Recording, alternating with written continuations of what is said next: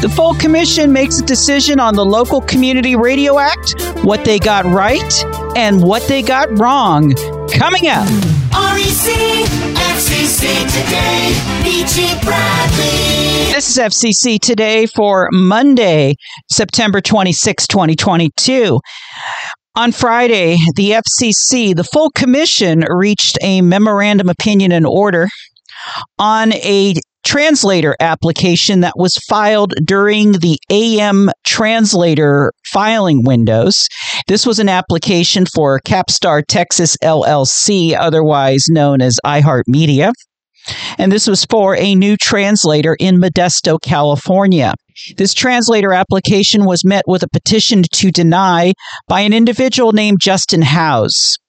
Now, Howes asserted that the grant of the application would violate Section 5 of the Local Community Radio Act, which requires the FCC to assure that licensing opportunities are available for all secondary services, that licensing decisions are made based on need of the community, and that LPFMs, translators, and boosters remain equal in status and secondary to full service stations.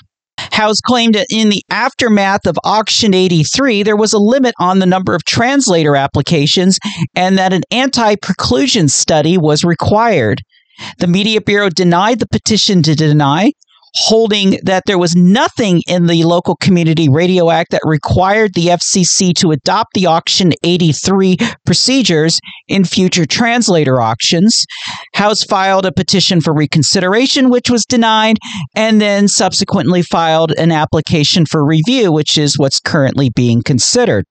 Now, in the Auction 83 proceeding, Modesto was a 20 by 20 grid. So that meant that the, we looked at the area that was a, a grid of basically 21 uh, minutes by 21 minutes latitude and longitude and counted the number of opportunities for LPFM as well as the number of translators that were inside the grid. Now, Modesto was in market number 130 at the time when the auction 83 processing took place in 2012 and at that time the um, because it was in market 130 the channel floor was five. So this meant that the fcc looked at the number of lpfm stations that were currently in that market grid area plus they looked at opportunities for new stations.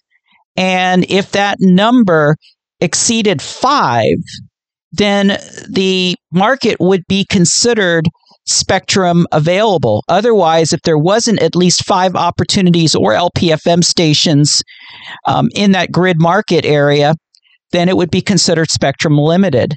Since there was one LPFM station and 10 opportunities, that's a total of 11. So it was a spectrum available market.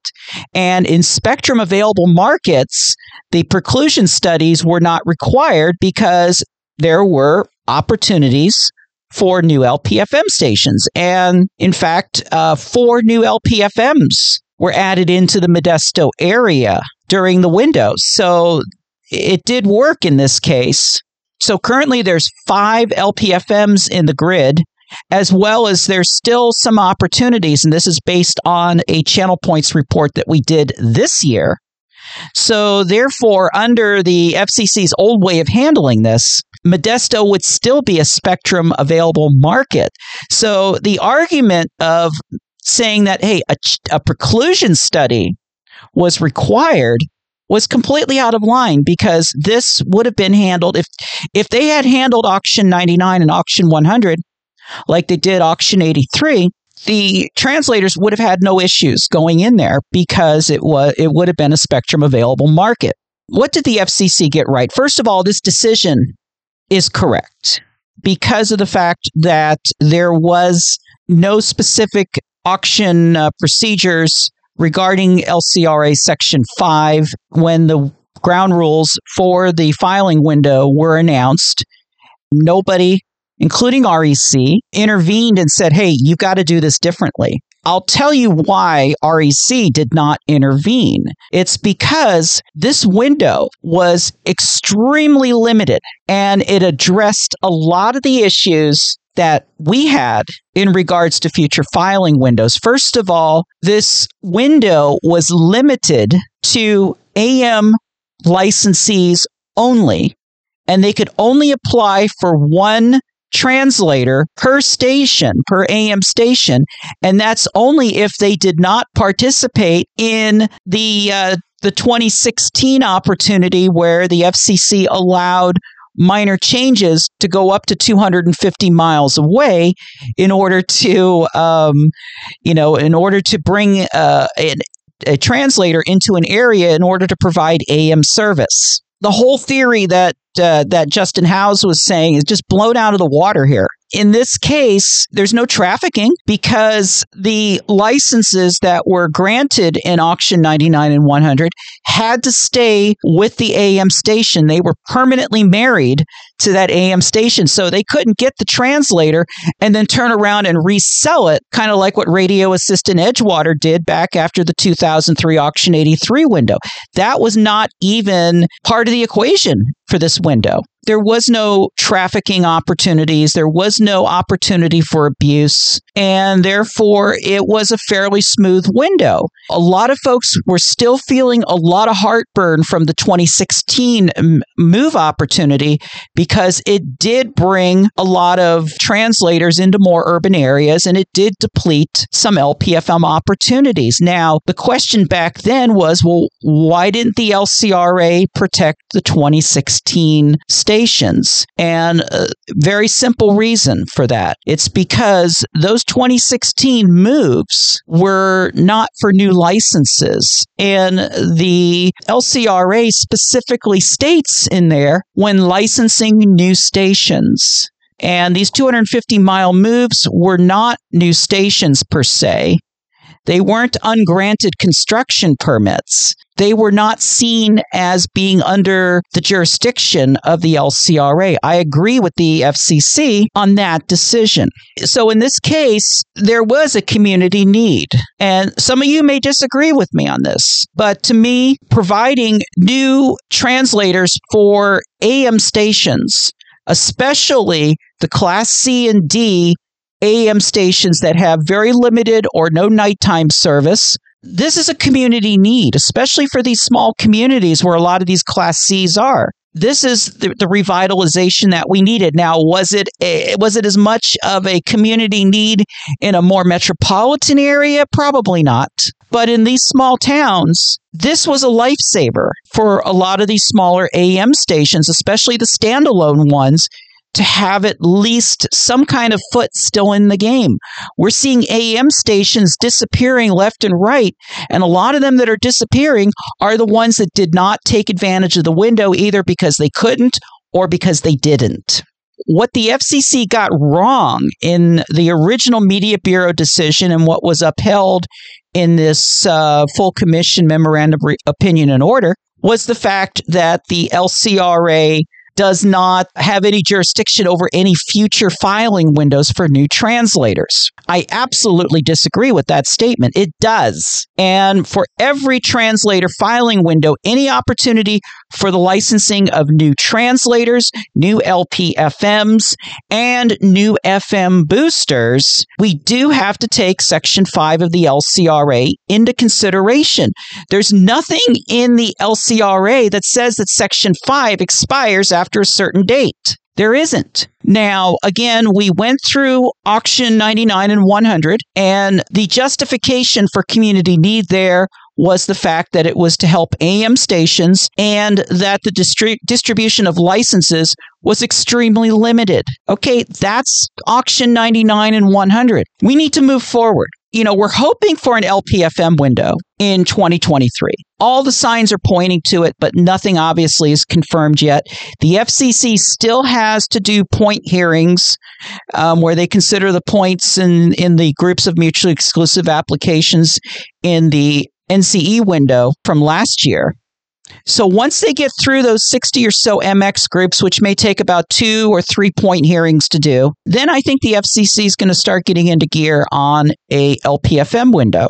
But that brings us to the next point is what's going to happen after the LPFM window's over with?